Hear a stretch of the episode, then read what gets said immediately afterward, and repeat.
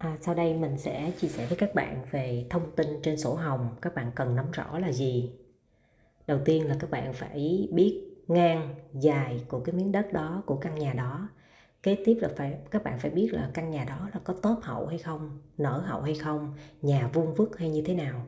Kế tiếp các bạn phải biết quan sát hướng nhà là gì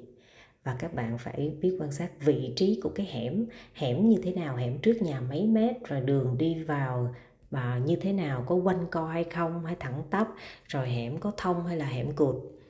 Rồi các bạn phải biết coi cái à, hệ số tọa độ XY có thể dùng để tìm kiếm những cái thông tin quy hoạch. Bởi vì có những thông tin quy hoạch thì có thể mình tìm ra được dựa vào số số tờ, số thửa, nhưng cũng có những cái thông tin quy hoạch mình phải dựa vào tọa độ XY nhìn thấy số tờ, số thửa để các bạn tìm kiếm trong quy hoạch của cái căn nhà, của bất động sản nó như thế nào ha, nên các bạn phải ghi lại rồi các bạn phải xem qua cái thời gian cấp sổ như thế nào. Rồi các bạn phải xem người sở hữu đó là ai và mối quan hệ của họ như thế nào. Mối quan hệ của họ mà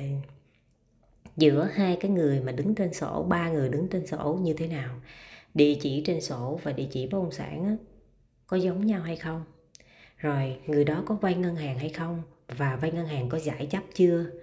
Rồi ghi chú trên sổ là cái gì? Đọc và khai thác thêm với chủ nhà. Tức là ghi chú là à, nhà này là bị quy hoạch dính tới làm đường hay làm công viên hay là những bất kể cái ghi chú gì thì các bạn phải nói chuyện và chia sẻ giao lưu với chủ nhà để hiểu thêm thông tin nha.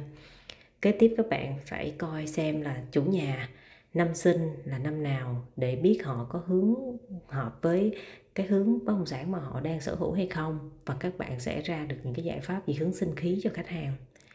rồi các bạn sẽ nhìn vào ngày tháng năm sinh của khách hàng các bạn có thể dựa vào nhân số học các bạn có thể biết được người khách hàng này tính tình như thế nào nè. Rồi các bạn có thể là xem có thể biết được là họ là mệnh gì nè có hợp với bạn hay không nè. À, ở đây trên đây đó là những cái chi tiết rất là ngắn gọn nhưng mà khi các bạn đã trải nghiệm trong lĩnh vực môi giới bất động sản các bạn sẽ thấy những chi tiết này các bạn chú ý các bạn để ý thì các bạn sẽ có được sự kết nối với khách hàng rất dễ dàng và sâu sắc